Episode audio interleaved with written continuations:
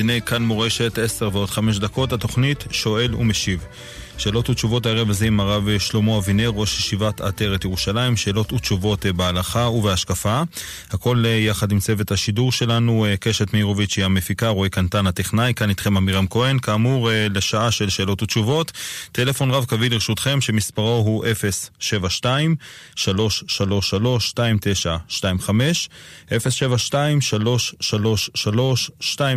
2925 072 333 2925 תיבת המסרונים שלנו לרשותכם, לרשותכם שהוא המספר שלו הוא 055-966-3991. אנחנו נאמר לך שלום וערב טוב, הרב שלמה אבינר. כן, שלום המאזינים, שלום המאזינות, שלום הצוות הנאמן.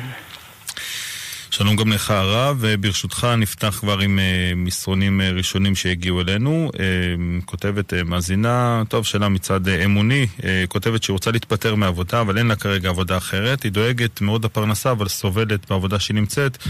מצד האמונה, מצד ההשקפה, מה לעשות?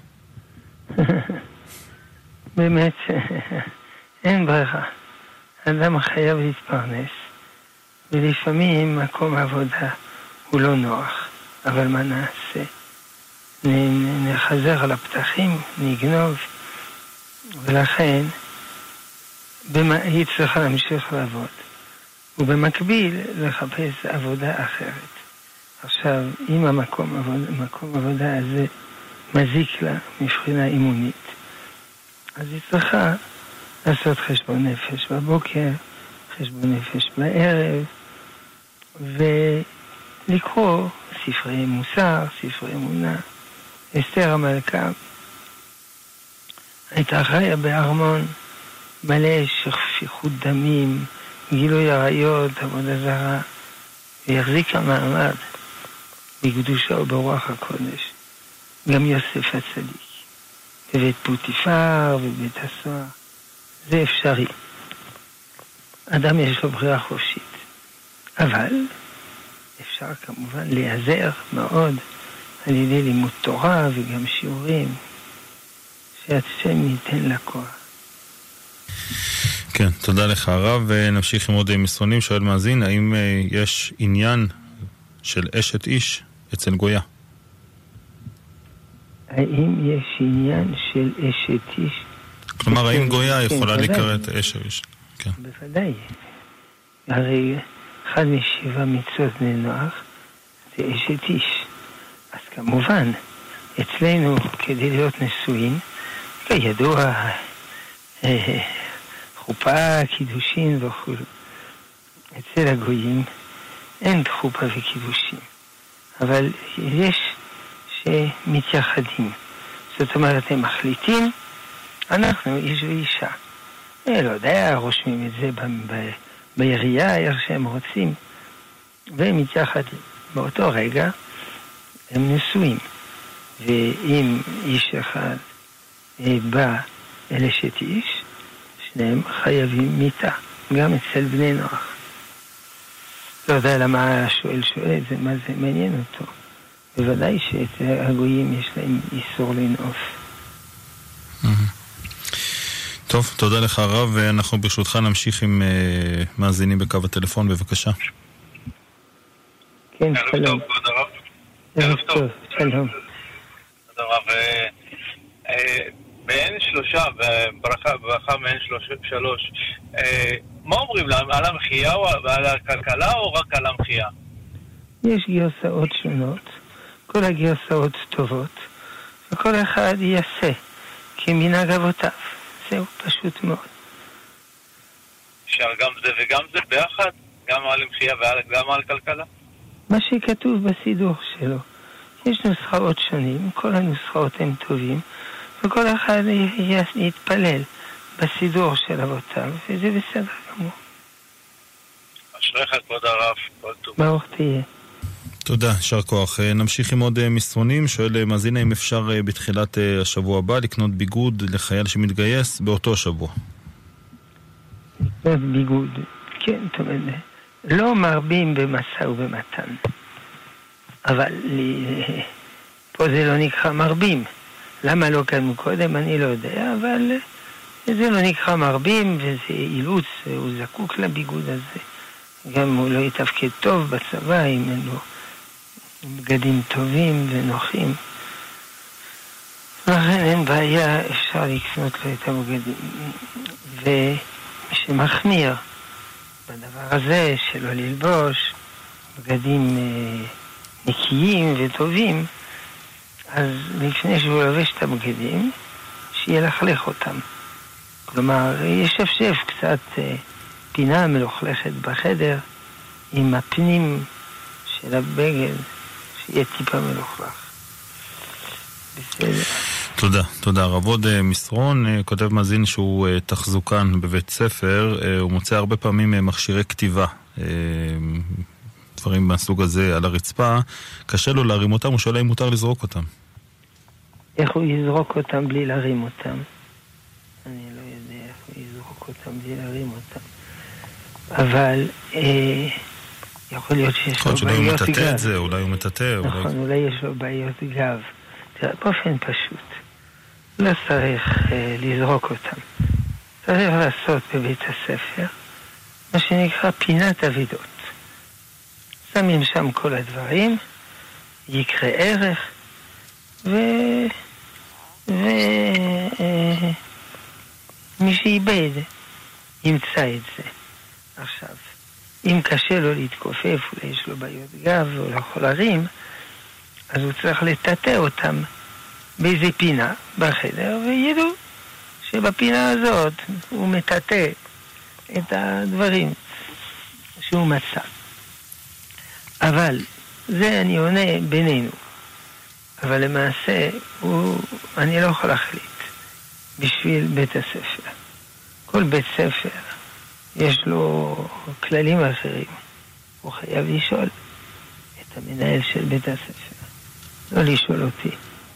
אני לא יכול יחד איתו לנהל בית הספר. כן, תודה רב.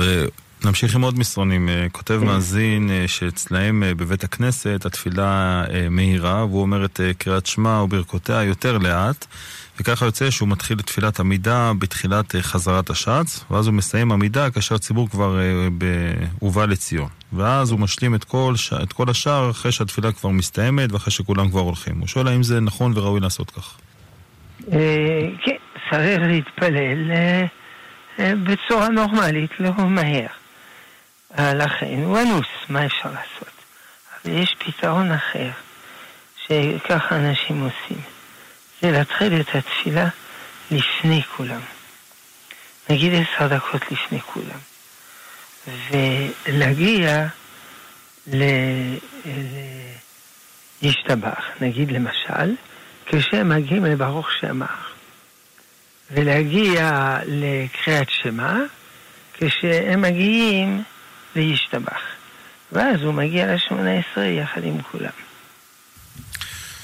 כן, מה העניין של אה, ברכו? מתי הוא יכול לענות על זה? הוא יכול לענות ברכו באמצע ברכות קריאת שמע. הכי טוב בין שתי ברכות של קריאת שמע. אפשר לענות ברכו שם. כן. תודה, תודה לך הרב. טוב, עוד שאלה בנושא של תפילה, שואל מאזין מה, מה, מה קורה עם אדם שיש לו קושי לכוון אה, בתפילה? מה הוא יכול לעשות? זה באמת שאלה כבדה. זה כולנו ככה. אני לא יודע אם יש אדם. כנראה הוא ענב גדול, והוא חושב שהוא היחיד עם הבעיה הזאת. התוספות מביא בשם הירושלמי, שהיה חכם אחד שאמר, צריך להחזיק טובה על הראש, שכשמגיעים לימודים, הראש מעצמו קורע. כלומר, גם החכם הענק הזה איבד כוונה וכו'. עכשיו, כדי לא לאבד כוונה, יש שתי עצות. עצה אחת זה לעקוב עם האצבע. ואני ראיתי לפעמים גאונים גדולים מאוד, שוודאי ידעו כל התפילה בעל פה, הכל, אבל עקבו עם האצבע בסידור. העצה השנייה זה להתפלל בקול. ולא לא בקול רם, שזה מפריע לאחרים, זה בקול שקט. וכמה אפילו קול אה, קצת מתנגן, קצת אה, בכל, ואז שני הדברים האלה עוזרים לכוונה. כן, תודה לך הרב. אנחנו רבע שעה אחרי השעה אה, עשר, התוכנית שואל ומשיב, שאלות ותשובות עם הרב שלמה אבינר, שאלות ותשובות בהלכה ובהשקפה. אתם מוזמנים להתקשר אלינו אל 072-333-2925,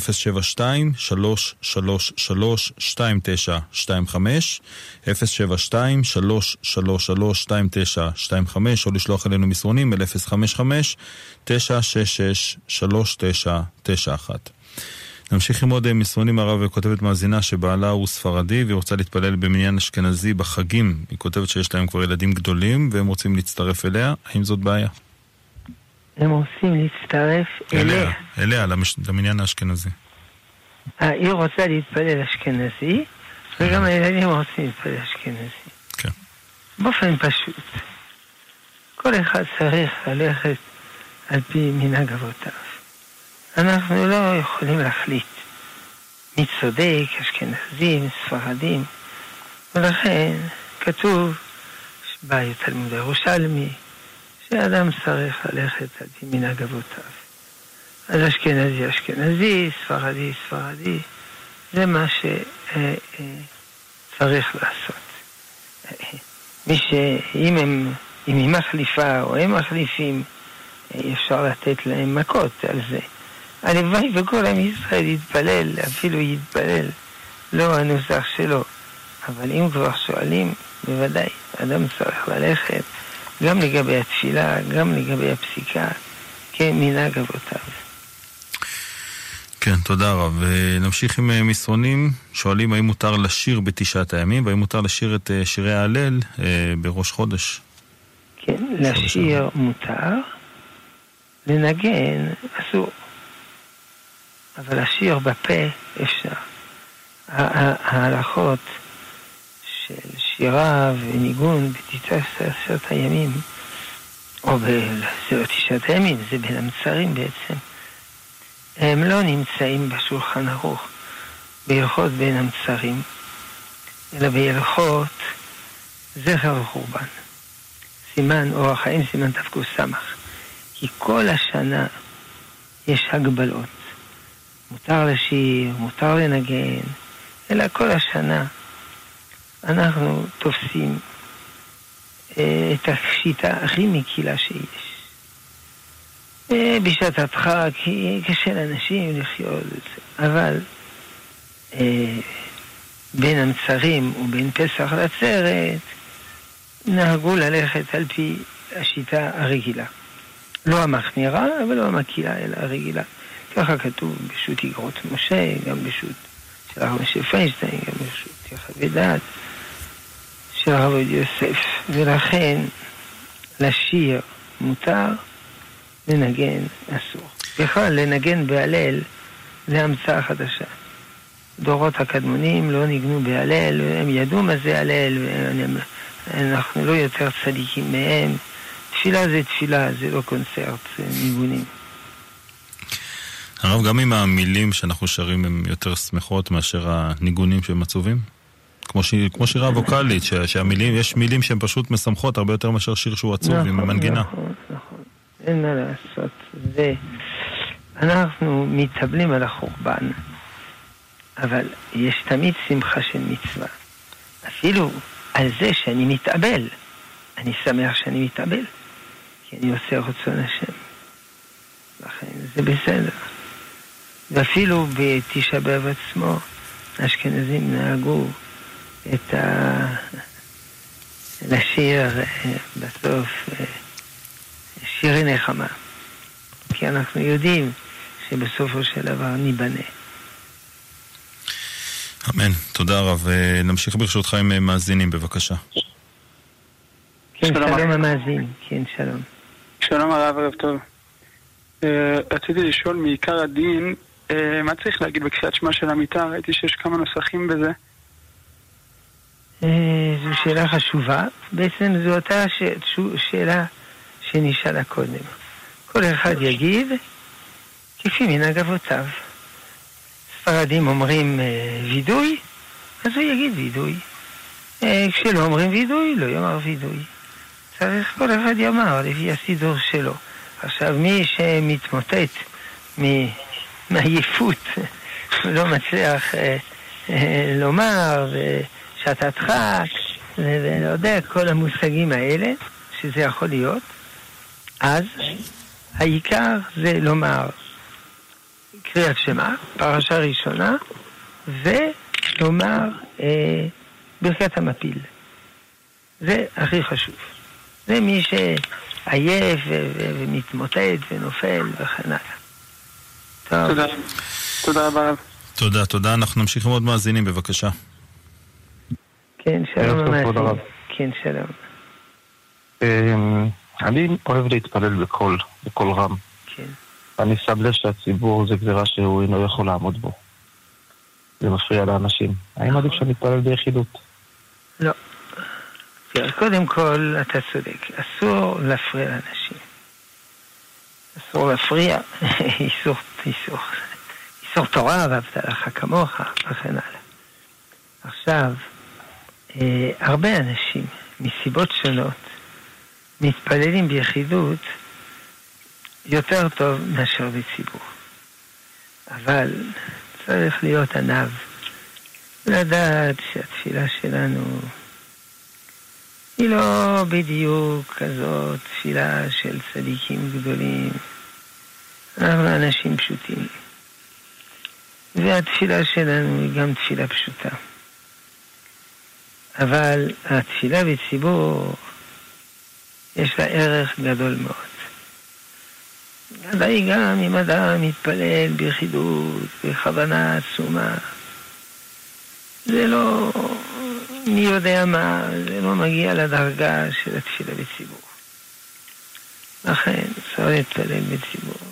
יש ציבור, סיפור, אני חושב אולי, על הרבי אורי מיסטרליסק, השרף מיסטרליסק. שאמר לרבו, אני לא יכול להתפלל בבית הכנסת, זה לא, זה לא, זה לא תפילה. אני אתפלל ביחידות. אמר לו רבו, אתה תתפלל בבית הכנסת. טוב, הרב אמר. הוא אמר, אני לא יכול, קריאת התורה בבית הכנסת, זה בלאגן. אתה תתפלל בבית הכנסת עם כולם. טוב, הרב אמר. אמר, אפילו הרב היה אומר לי להתפלל עם סוסים, הייתי מתפלל עם סוסים. כמובן אין כוונתו להעליב את הציבור ולקרוא להם סוסים, אלא לומר שהוא מבין שרבו מכוון אל האמת, וצריך להתפלל עם הציבור, גם אם זה פחות כוונה וכן הלאה. אז צריך להתגבר. וזהו, להתרגל, אדם להתרגל. היו צדיקים גדולים מאוד, שהיו מתפללים בכוונה עצומה, ובזה, אבל כשהתפללו בציבור, כיוון שהיו, כי לא רצו להראות שהם כביכול צדיקים, היו מתפללים בשקט, בשקט, כמו כולם, ואפילו מהר. כי אם מי שהתפלל ארוך, מיד יגלו שהוא צדיק. והם לא רצו שיגלו, אז היו מתפללים כמו כולם. ואפילו בגמרא כתוב על רבי עקיבא, שהיה, אה, שהיה מתפלל בחילות, היו עוזבים אותו. לא? כן, כן. היו עוזבים אותו בפינה אחת של החדר, ומוצאים אותו אחר כך בפינה אחרת.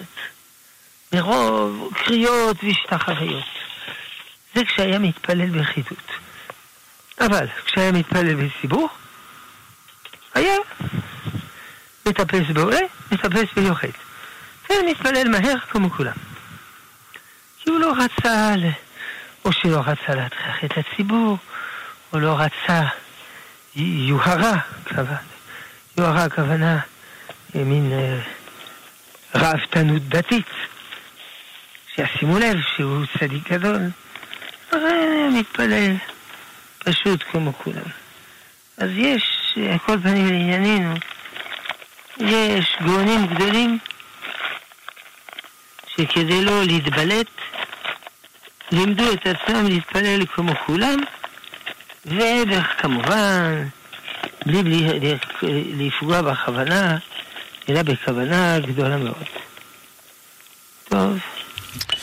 תודה רבה, תודה, יישר. כוח. תודה. אנחנו מיד ממשיכים במאזינים הנוספים, נעבור למסרונים, אה, שואלים אה, לגבי ילד בן 14, האם ראוי להגיד לו לומר אה, תיקון חצות? תיקון חצות זה לא חובה. זה גם לא נפסק בשולחן ערוך. ולא חייבים בתיקון חצות. עכשיו, במיוחד שלפעמים זה פוגע בדברים אחרים.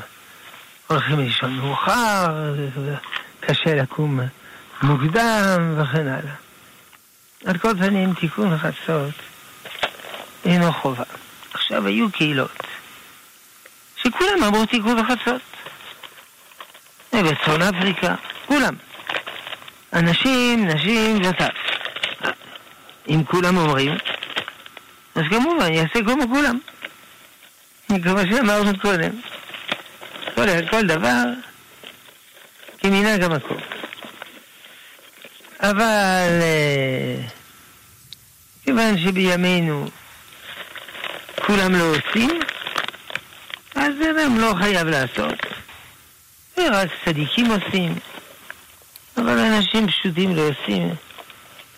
קל וחומר אה, ילד. אם הוא מאוד מאוד רוצה, זה כבר משהו אחר. אז הוא צריך למנוע ממנו, אבל צריך להמליץ לו שיגיד מראש בלי נדר, כדי שזה לא ייחשב לו כחובה. אם הוא עשה את זה שלוש פעמים, או שהוא עשה את זה פעם אחת על דעת להמשיך. אף על פי שגם בזה אפשר להקל, בגלל שעושים, אה, כידוע, התרת נדרים, ו... וערב ראש השנה, ערב יום הכיפורים. זה לא בדיוק התרת נדרים, זה ביטול הנדרים מראש. נדרים מהסוג הזה. טוב, כן, תודה רב. אנחנו ברשותך נמשיך עם מאזינים, בבקשה. כן, שלום המאזין. שלום, שלום. שלום לרב, שלום לצוות. רציתי לשאול איך זה כשאחרי חורבן בית ראשון רחל בוכה, צועקת, מתחננת, כואב לה והקדוש ברוך הוא אומר לה מנעי קולך מבכי ועינייך מדמעה כי שכרנו פרמתך ושבו בנים לגבולם ולא בחורבן בית שני לא שמענו ש... לא מובן, נכון, לא היו נביאים אז, אבל לא בתלמוד ולא במקום אחר מצוין שרחל יוצאה והיא בוכה על, ה, על הגלות ועל החורבן. כן, למה היא בוכה על חורבן בית ראשון ולא על חורבן בית שני? נכון. זאת, תראה, יש הרבה ראשונים אומרים לנו שבעצם חורבן בית ראשון וחורבן בית שני זה חורבן אחד. אה, וגם התורה לא מדברת בהכרח על שני חורבנות. אולי מדברת גם התורה רק על חורבן אחד. אלא מה? ככה כתוב ברמב"ן, ש, שבניין בית שני זה היה פקידה בעלמא. כלומר, זה לא היה ממש גאולה, זה היה דבר קטן. דבר קטן שהוא גדול מאוד, אבל בכל זאת דבר קטן. פקידה בעלמא. מה הכוונה? שבעצם חורבן בית ראשון זה חורבן הבית. וחורבן בית שני זה בגלל שהקדוש ברוך הוא ברחמיו נתן לנו אה, קצת זמן לחזור ולהתארגן. זה כאילו אדם, המשטרה אומרת, בוא, אתה עצור, אתה בבית הסוהר. הוא אומר, תראו, לקחתם אותי פתאום לבית הסוהר, תנו לי ללכת הביתה, לקחת קצת ציוד, קצת להתארגן, קצת... טוב, בסדר, בסדר, ניתן לך. אז חורבן בית שני, אה, תקופת בית שני, זה כמו להתארגן לקראת הגלות הארוכה. אבל כשלעצמה, זה לא ממש הגאולה הגדולה. יוצא שבעצם לפי הקריאה הזאת, גם הרלב"ג ככה אומר, אין שני חורבנות, יש רק חורבן אחד, חורבן בית ראשון. חורבן בית שני זה סניף של חורבן בית ראשון. כן, תודה. תודה רבה, סליחה, יש רק אה, הערה. כן. הצוות אה, צריך אולי לתת דעתו, לחשוב אם כל שאלה צריכה לעלות לשידור, כמו מה שאחת השאלות שהייתה היום, בלי לפרט. אני חושב שהצוות ממיין את השאלות. כן, אבל הייתה ועל שאלה... כל מ- פנים אני לא שמתי לב לא, כאילו לשאלה שוק בעייתית. קלפיות, מה זה כאן? זה שאלות של...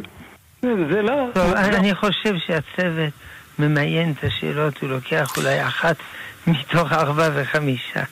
טוב. ואני גם לא שמתי לב שיש שאלה בעייתית. טוב, הערב. אה, הזה אנחנו, האמת שאף שאלה לא הייתה אה, בעייתית ולא יש גבולית. אוקיי. כן, זה מתאים לשידור, זו שאלה בהלכה ואין שום בעיה בעניין הזה, אבל יש המון המון שאלות שאנחנו ממיינים, לא מתוך זה שאנחנו לא רוצים לשאול, אבל יש שאלות שמתאימות לסוגים אה, של תוכניות אחרות, שאלות בנושא כשרות, שאלות אה, אה, בהשקפה, בהלכה, כל תוכנית עם השאלות שלה, ויש שאלות שלא נשאלות, שאלות אה, פוליטיות וכולי, זה בהסכם עם הרב, אנחנו יודעים איזה שאלות אה, לא מעלים, כדי לא ליצור אה, בעיות. טוב, אנחנו נמשיך עם השאלות, מיד נמשיך גם עם המאזינים הנוספים שממתינים כבר על קו הטלפון, אבל עוד שאלה אחת בנושא של תשעת הימים, שואלים לגבי מתנה, האם אה, מותר אה, לתת מתנה בתשעת הימים? כן, מותר לתת מתנה. אסור לתת מתנה לאבל. זאת אומרת, אצל האשכנזים. אצל הספרדים יש שמתירים. אבל ב- בתשעת הימים מותר לתת מתנה. יכול להיות שזה לא בדיוק הזמן המתאים לתת מתנות, אבל זו שאלה אחרת, כי אולי מישהו יש לו יום הולדת אז או משהו. כן. תודה רב, תודה. אנחנו נמשיך עם מאזינים, בבקשה. כן, שלום מאזין. שלום לכם. כן, בבקשה. כן, שלום המאזין. כן, כן, שומעים רק בקול. רם, בבקשה. שלום עליכם. כן, שלום המאזין. אה, אני רוצה לשאול איזו שאלה קצת, אני לא יודע איך להגדיר את זה, אם זה השקפה או לא. אה, אני מדבר על עצמי, דוגמה, אני גרוש ואני לומד בכולל, הלכות טהרת המשפחה. השאלה אם זה נכון, בגלל שכאילו אני נקרא כאילו רווק, משהו כזה. אה, לפני הערעור או משהו כזה. תראה, אין שום בעיה שרווק ילמד הלכות טהרת המשפחה. או ילד ילמד בתורה אה, פסוקים, אה, איך אומרים, שמדברים על דברים בעייתיים. כי לומדים בקדושה ובטהרה, אז לא קורה כלום. אה, אבל רגע, תן לי לגמור את המשפט, אולי זה יעזור. אבל אם אדם מרגיש בעצמו שזה גורם לו הרהורים, אז שלא ילמד את הדבר הזה. במיוחד שאנחנו מקווים שאתה שוב תתחתן, אז הכל יבוא על תיקונו. כן, בבקשה, מה רצית לשאול? אה, אני אומר לא, אה, ענית לי, בסדר, אין בעיה, בסדר גמור. טוב, ברוך תהיה. יאללה, אז כן למצוות, תודה. תודה, תודה. תודה רבה. אה, עוד מאזינים, בבקשה. כן, ערב טוב. ערב טוב. אה, כבוד הרב, בשבוע שעבר דיברנו על המלאך השם שפגש את אה, ישוע בזמן המלחמה על יריחו, ואמרנו בשם רש"י שהתביעה הייתה על ישוע שהוא ביטל את העם מלימוד, אה, מ- מ- מלימוד. ועל זה הוא נענש. וכבודו דחה, בצדק דחה את זה אז, אמר שהמפרשים דוחים את זה. זה נכון שהמפרשים על המקום בחומש ביהושע דוחים את זה, ורש"י עצמו גם כן לא מזכיר, אבל זה רש"י במגילה, מפורש, במגילה דף ג', שמת הוא נענש על כך שהוא ביטל את העם מלימוד תורה. וכתוב שיהושע בעצמו טקס לן בעומק או בעמק ההלכה, אמנם לא באותו אה, לילה של המלחמה יריחו, אלא במלחמה על האי. ככה מדובר, ותוספות... אבל כנראה שלא התבטאתי טוב. לא אמרתי שלא הייתה בעיה מה שביטלו תורה. כן. אלא זה בגלל שבלילה לא נלחמים. כיוון שבלילה לא נלחמים, לא הייתה הצדקה לבטל לימוד תורה בלילה. אבל אה, ביום שנלחמים, לא באו אליו בטענות. זה מה שאני אמרתי, בסדר? טוב, הרמב"ם גם כן אומר שכל אופן, גם כשיוצאים למלחמה, אז אה, מישהו יושב ולומד, כן? אז... הרמב"ם אומר? כן, אני חושב ככה, שתמיד יהיה מישהו שישב וילמד. לא, לא אומר דבר כזה? הרמב"ם... אומר, אני, זכור לי, כן, בבקשה. ממחזרים את ההוכחות האלה כבר קרוב למאה שנה, ואדם לא מסתכל בפנים מה שכתוב. אז אני אגיד שני דברים. קודם כל, מתייחסים לדברי הרמב"ם בסוף הלכות שמיטה ויובל. שם הרמב"ם אומר ששבט לוי הוא לא זכה לנחלה, וגם הוא לא יוצא למלחמה. למה? כי השם הוא נחלתו, והקדוש ברוך הוא ידאג לו לכל דבר. והרמב"ם מוסיף, ולא רק שבט לוי, אלא כל אחד.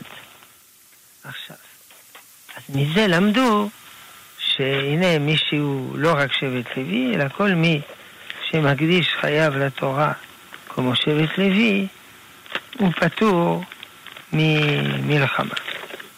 אבל מה שיש שם בסוף הלכות שמיטה ויובל זה דברי מוסר, זה לא פסיקת הלכה. כל ארבע עשרה הספרים של הרמב"ם מסתיימים בדברי מוסר. מה פירוש דברי המוסר האלה? שאומרים לבן אדם, תראה, אל תדאג, אתה מוסר נפשך לתורה, הקדוש ברוך הוא יעזור לך, אל תדאג. זה, זה התוכן של הדברים שיש שם. אבל אין שם פטור מללכת לצבא. כמו שגם הרמב"ם כותב שם, שאותו דבר עם הפרנסה, שלא ידאג לפרנסה. הקדוש ברוך הוא כבר יעזור לו לגבי הפרנסה. אבל כל אחד יודע שלפי הרמב"ם, מי שלומד תורה, אסור לו לקחת כסף על זה, כמו שאומר בהלכות תלמוד תורה. פרק ג', שמי שלומד תורה הוא מקבל כסף, כי בא מאור הדת וחידד את השם בסופו יורש גיהינום. אומנם בימינו מקבלים כסף, מי שלומד וכולל בישיבה, אבל זה לא שיטת הרמב"ם. אז, אז איך הרמב"ם אומר שהשם הוא נחלתו וידאג לפרנסתו? השם ידאג לפרנסתו. אבל זה לא אומר שהבן אדם יכול לבוא בתביעה ולומר, אני לא, אני לא עובד, אה, תפרנסו אותי. אלא השם, אל תדאג. השם כבר ידאג לך. אותו דבר, זה לא, הרמב"ם לא אומר שמי שלומד תורה כמו שבט לוי, הוא יכול לומר, אני לא הולך לצבא. כי אני עסוק בדברי תורה. אלא שהקדוש ברוך הוא כבר ידאג לו, שלא... שלא יקראו אותו למילואים הרבה זמן, או דברים כאלה. אם אני רוצה לדעת מה ההלכה לגבי לומדי תורה, אני צריך להסתכל בהלכות מלכים ומלחמותיהם. ושם כתוב מי פטור משירות צבאי? ידוע. מי שבנה בית, מי שנטע כרם, אה, אה, מי שנשא אישה, כל אלה הם פטורים. ו... אה, וירא ורך לבב, אבל לא אחרים. זאת ועוד. גם אלה הפטורים כתוב בפירוש שזה במלחמת רשות, אבל במלחמת מצווה כולם יוצאים, אפילו חתן מחברו וכלה מחופתה, כולם יוצאים. גם הירא ורך לבב הוא יוצא. כמובן אפשר לשאול, מה זאת אומרת הוא יוצא ירך ורך לבב? הרי הוא מפחד, אז מה? מה הוא מועיל בצבא? לא לדאוג. שהאומה בסכנה, גם, ה... גם החלש יאמר גיבור אני. אז, ושם יש כמובן הגדרות. מה זה בן הבית? חדר, מרפסת. לא, מגדירים מה זה בית. מה זה נטע כרם?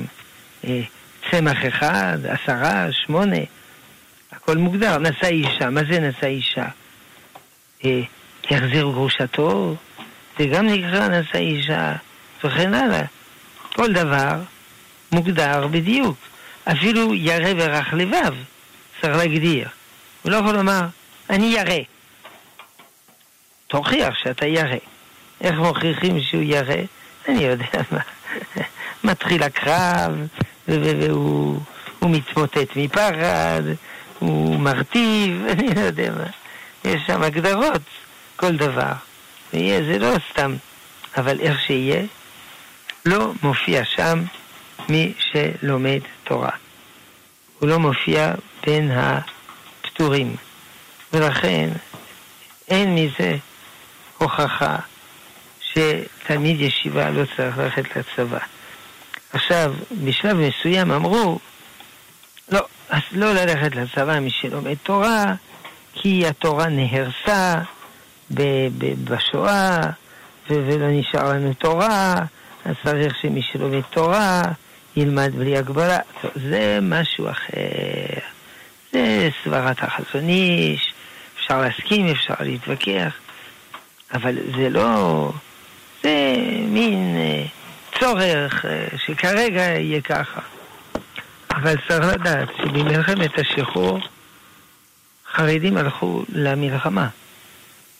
כולל חרדים שעכשיו הם, אז הם היו צעירים. עכשיו יכול להיות חרדי שהוא רב גדול וכולו וכולו, אבל הוא היה במלחמת השחרור.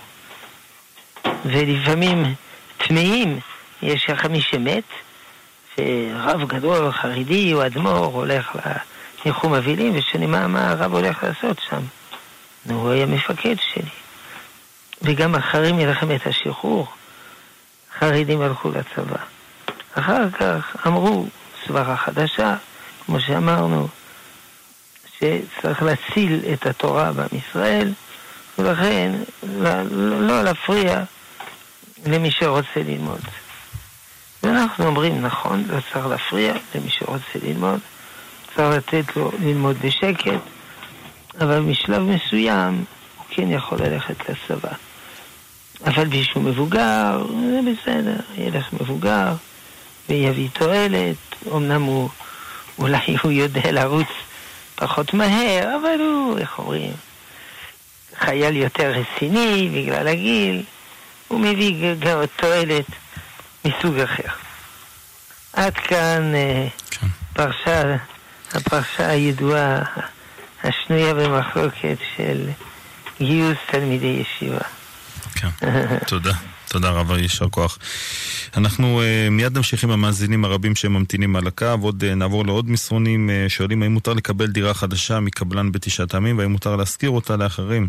כלומר, משא ומתן uh, וחוזה בימי תשעת הימים. זו שאלה טובה. באופן כללי, כידוע, uh, בתשעת הימים אין מרבים במשא ובמתן. כמה זה אין מרבים? לא... לא הגדירו את זה בסנטימטרים. אבל כל מה שלא נצרך צריך לדחות. ולא... זה, זה, לא, זה לא דחוף. צריך לדחות ולא לא למהר במשא ומתן, ולא... זה יחכה. זה, זה, זה הדין. לכן... אה, אבל אם זה נצרך, זה דומה לשאלה שנשאלה קודם על ה... לא זוכר מי, על החייל או משהו כזה. אם זה נצרך ואין ברירה, אי אפשר לדחות מסיבות שונות שלא לא נפרטם, אז זה בסדר, אז אין ברירה, אז אפשר. טוב. כן, תודה רב. ומיד אה, נעבור למה, למאזינים. רק עוד שאלה אחת בנושא של תשעת הימים. שואלים האם השנה יש דין שבוע שחל בו תשעה באב, מכיוון שזה אה, לא, דחוי. לא, לא, לא, לספרדים אין שבוע שחל בו, כי אה, זה חל מיד. אז אין, אין שבוע שחל בו. מצחיק קצת. כן, תודה רב. נמשיך עם מאזינים בקו הטלפון בבקשה. כן, שלום המאזין. הלו, שלום המאזין. כן, שלום וברכה. כן, בבקשה. כן. שמעתי את השם של הרב, אני לא יודע איזה רב מדבר, למרות שאני חושב שאני מזהה, אבל אני לא יודע מה השם של הרב. אתה שואל על הרב שנמצא עכשיו בשידור? כן, כן. הרב. לא... הרב שלמה אבינר, כן. אה, הרב שלמה אבינר אה, שליטה, כן, שייבדל לחיים טובים וארוכים בעת השם, בכלל בית ישראל. יש לי שאלה, יש לי איזו הסתפקות. אה, זה לא הסתפקות, אני בעצם משוכנע שאני, שזה, אני רוצה פשוט לשמוע גושפנקה מהרב בעניין של שלושה אדיוטות, של תלמידי חכמים אדיוטות, אה, שישבו וסיברו ו... וחשבו ומצאו שבעצם הדור שלנו הוא דור זכאי ו... ועשו בדין שלושתם ופסקו בבחינת פסק בהנהגות העולם אה, שהדור הזה הוא זכאי. האם אה, יש לזה עיגון בהלכה? האם זה עושה משהו? מה, מה, איך הרב מתייחס לזה? תראה, אני לא יודע בדיוק במה מדובר. אף פעם לא שמעתי דבר כזה. עכשיו, זה נכון שכתוב שהגאולה תבוא לדור או שכולו זכאי או שכולו חייב. אבל לגבי הדור שלנו, כמובן אסור להוציא לעז על הדור, אבל קשה לומר שהדור הוא כולו זכאי. הרי אנחנו מכירים, לצערנו, את המציאות. שלצערנו יש הרבה עוונות וכולו וכולו בדור. אבל יש תחומים שכן הדור הוא כולו זכאי. הרב קוק מסביר את זה במאמרו, מאמר הדור, שיש תחומים שהדור הוא כולו, הוא כולו חייב, ויש תחומים שהדור הוא כולו זכאי, זה אותו דור. זה דור מאוד מורכב. למשל, בספר פלא יועץ, כתוב שמי שנהרג, מי, ש... מי שהציל, מי שהציל אנשים, הוא יותר גדול מתלמידי חכמים וכו' וכו'. כגון חייל מציל אנשים. מצד שני, יכול להיות שהחייל הזה, הוא עושה הרבה עבירות. לצערנו. אז הוא לא בדיוק כולו זכאי. אז בעבר היו באמת דורות שהיה כולו חייב, כולם היו רשעים, כולם עובדי עבודה זרה, איום ונורא. אותו בן אדם היה עובד עבודה זרה, אותו בן אדם היה עושק, יתום ואלמנה ודברים כאלה. ועכשיו זה לא ככה, יכול להיות אותו בן אדם שהוא לא שומר שבת, הוא לא אוכל כשר, ושאר דברים נוראים, אבל מצד שני, יש לו לב טוב, והוא עוזר לאנשים, הוא מוסר נפשו בשביל אנשים. זה, זה, זה, זה מאוד מסבך. אור וחושך משמשים בערבוביה. אז אני לא יודע מי הם שלושת החכמים שאמרו את הדבר הזה. לא שמעתי, מישהו שמע, זה בוודאי שיגיד לנו, כי זה דבר מאוד חשוב לדעת. אבל כפי מה שאיננו רואות, המציאות היא יותר מורכבת מזה. יש מקומות שהרב קוק משתמש בביטוי אחר, באיגרת תקנ"ה המפורסמת שנקראת איגרת תקנה. הוא מביא את מתיקוני הזוהר שכתוב שם ביש מלבר ותו מלגב. כלומר, רע מבחוץ וטוב מבפנים. מבחוץ הוא רע, עושה הרבה עבירות. מבפנים הוא טוב. איך זה יכול להיות הסתירה הזאת? טוב, זו שאלה טובה, אבל זה נושא ארוך. אבל לעומת בית שני, שהיו טובים מבחוץ. כי הרי קיימו תורה, ומצוות, וגמילות חסדים, ובכל זאת היה חורבן. רש"י אומר שם במסכת יומא שהם היו אה, רשעים. מבפנים היו רשעים. מבחוץ היו צדיקים, בפנים היו רשעים. לכן, עוררת שאלה חשובה מאוד. כן. התשובה מורכבת מאוד. כן, תודה. תודה לך, הרב. אנחנו נעבור אל מאזינים נוספים, בבקשה, בקצרה. שלום, כבוד הרב. שלום. אה, שאלת המשך מפעם קודמת, אה, שאלתי את הרב אה, מדוע הקדוש ברוך הוא לא עשה מנגנון שאפשר לדעת שקיימנו את המצווה כהלכתה. הרב ענה שאנחנו צריכים לקחת אחריות, ואם לוקחים אחריות המקרים הם נדירים. שאלתי על המקרים הנדירים הללו, שבשביל האדם זה כל, כל מה שהוא חווה, כל עולמו, אז מה... האמת שלא הבנתי כלום. האם יש שיטה לדעת אם אדם עשה את המצווה כהלכתה? ככה שאלתי את הרב, פעם קודמת. ודאי שיש. קונים קיצור שולחן ערוך, ובודקים אם מה שעשית זה מתאים לקיצור שולחן ערוך או לא. בוודאי אה, שיש דרך לדעת. הרב, אני יכול לחדד את השאלה? כן, לא יודע מה זה לחדד, אבל... לא, לא התכוונתי לשאול משהו אחר. פעם אה, שעברה שאלתי את הרב... אז תשאל ברור, כי סליחה שאני לא מבין מה אתה כן. שואל. נתתי דוגמה על אדם שתרם לארגון צדקה 30 שנה, בסוף התברר שהארגון הזה הוא פיקטיבי. הרב ענה לי בפעם הקודמת שאנחנו צריכים לקחת אחריות ולנסות להשתדל כמה שיותר, ואם לוקחים אחריות אז המקרים הם נדירים. נכון. של הטעויות.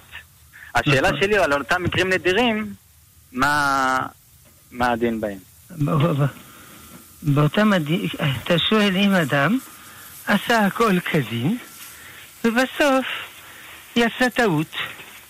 כן. נכון?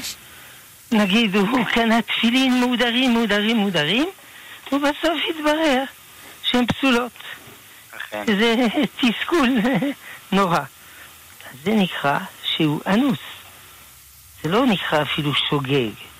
שוגג זה אדם שלא בדק. למה אתה לא בודק? למה אתה לא בודק את הגרזן, והגרזן עף מן הזה? אבל פה הוא קנה תפילין כשירות. הוא בדק, סופר, עוד סופר, עוד סופר, ובסוף יצא שזה לא טוב. זה מה שנקרא אנוס. אונס, רחמנא פטרי. אותו דבר, הוא נתן צדקה לארגון צדקה נפלא, קדוש, טהור והכל, אז הוא בסדר גמור. אחר כך התברר שהמנהלים הם גנבים. לקחו את הכסף לכיס שלהם. אבל הוא, הוא, הוא אנוס, הוא לא, הוא לא עשה עבירה. אונס, רחמנא פטרי. תמיד יש מקרים כאלה שאדם הוא אנוס, מה נעשה? בסדר? לא יודע אם זה עונה לשאלה שלך. כן, זה עונה, רק הרב. אמ, העניין הזה שהאדם עצמו, למה הקדוש ברוך הוא לא כאילו גלגל את זה על ידו? למה אין איזה משהו שמנע את זה? אתה שואל, למה הקדוש ברוך הוא לא מונע בן אדם מלהגיע ש... לעונש? כי לאדם יש בחירה חופשית. כל העולם בנוי על בחירה חופשית. הקדוש ברוך הוא, אתה צודק, יכול למנוע הכל. והוא גם עשה את זה. זה נקרא מלאכים. המלאכים, הם נבנו בצורה כזאת, שכולם קדושים, כולם תוארים, כולם פותחים את בהם קדושה וטהרה בשיר וכולו וכולו. אבל אנחנו לא מלאכים. והוא בנה אותנו עם בחירה חופשית. זה הכל. ואתה יכול לשאול שאלות הרבה יותר כבדות. מה מסכימה השם הילד הזה שקיבל חינוך לא טוב, ואז עכשיו הוא לא ילד טוב? למשל, יש בארץ שכונות עוני. חלק משכונות העוני הם שכונות פשע. ילד שנולד בשכונת פשע, רוב הסיכויים שגם הוא יהיה פושע. ומה הוא אשם? הוא לא אשם.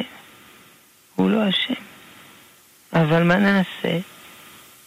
ששם הוא נולד, הוא לא עשה שום דבר רע, אבל זה, זה מה שקרה לו. ויש אדם שנולד חולה, יש אדם שעני, יש בעולם שלנו הרבה מאוד צרות. יש שישה מיליון יהודים שנהרגו בשואה ולא עשו שום דבר רע. זה עולם שטוב ורע, חושך ואור, משמשים בערבוביה. קודם אמרנו על עם ישראל משמש בערבוביה, וגם בעולם. הקדוש ברוך הוא ככה ברא את עולמו. למה הוא ברא ככה? שאלה טובה מאוד. זה השאלה של צדיק ורע לו, רשע וטוב לו. וכולו. כן. בספר קהלת, דמעת העשוקים. הילד הזה, אומר הזוהר, הוא מת לפני שהוא נולד, הוא בר, הפלה. אז כל החיים שלו התפספסו. מהו השם? הוא לא השם. אז למה קורה לו דבר רע? אנחנו לא יודעים את הסודות של הנשמות.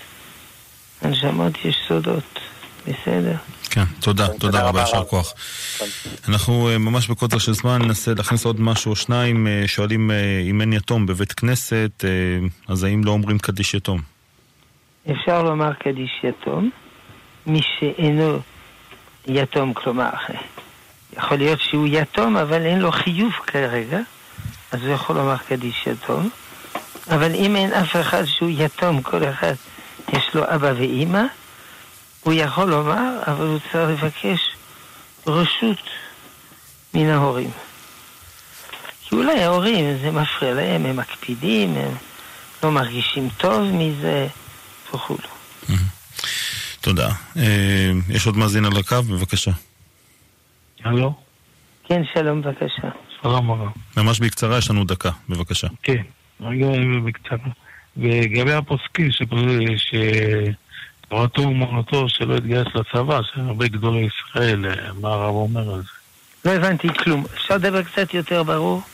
אני אומר לגבי מה שפסקו הפוסקים גדולי ישראל, כמו הרב שך, הרב עובדיה, שתורתו אומנותו, והוא באמת לומד, וההגנה שלו יהיה יותר אה, בלימוד התורה שלו מאשר ללכת לצבא.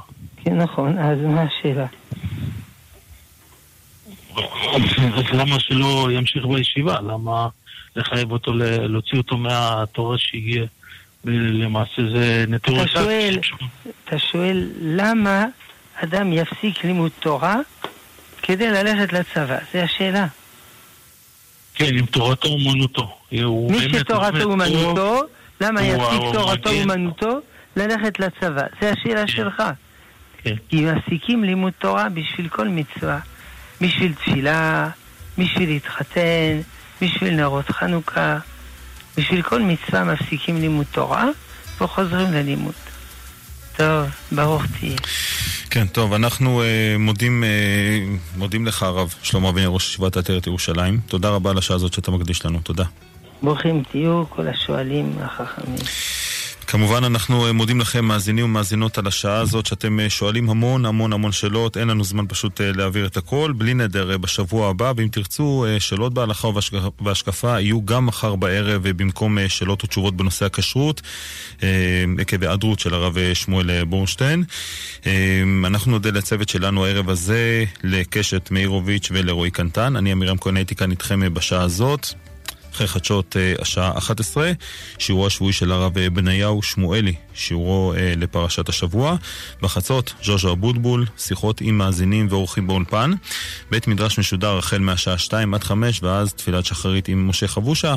שוב נזכיר, מחר בערב, בין 10 ל-11, שאלות ותשובות בהלכה במקום נושא הכשרות. נשתמע, שתהיה לכם המשך האזנה נעימה. thank you